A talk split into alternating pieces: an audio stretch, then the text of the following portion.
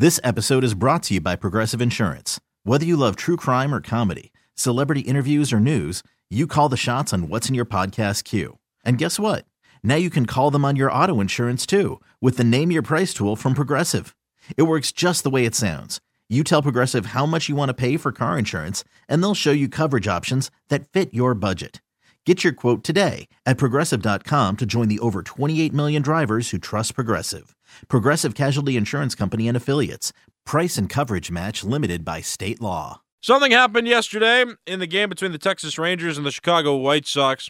Jonah Heim, the catcher of the Texas Rangers, was uh, ready to field a throw, and he was on the right side of the plate, shuffled his feet to the left side because the throw took him past the third base line on the left side. He went, shuffled his feet, left a lane on uh, Elvis Andrus's uh, right side as he was sliding in, and Andrus was initially called out, but upon further review, they called him safe because they said Jonah Heim was blocking the plate. I'm starting to get a little bit uh, upset with these uh, blocking the plate rules.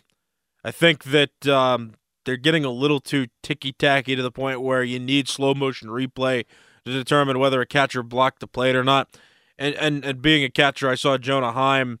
You know what he did is is nothing short of I think what anybody would have done a, as the catcher in that situation, where you're set up one way, then you have to shuffle your feet, still leaving a lane for the runner but uh, uh, but still being penalized for blocking the plate. I mean, the only thing that he did, his half of his right foot was on home plate, uh, which might have been the only thing. But there was still a lane, like there was still space where Andrus had an opportunity to slide and touch the plate without making contact with the catcher. So uh, these rules.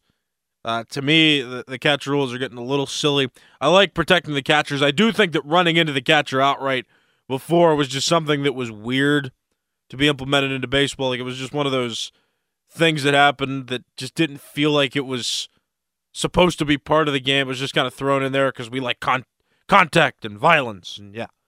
So, uh, not a fan though of these uh, catcher rules anymore. I think there's got to be some sort of middle ground where you got to give catchers a little more leeway to protect the play, especially when they have the ball. And Heim was in the process of fielding the ball, then did and successfully executed a tag. So some of these rules, uh, well, not some of these rules, uh, the, the rules specifically uh, as it relates to catchers and blocking the plate, I think they need to be refined and relaxed a little bit. Again, don't want collisions anymore. Don't necessarily need that in the game of baseball. But that call yesterday was just one of many where uh, it left teams frustrated, and I think frustrated for good reason. Hey, Rob Bradford here. I have set out on a mission with my good friends at FanDuel to prove what I have known for some time baseball isn't boring.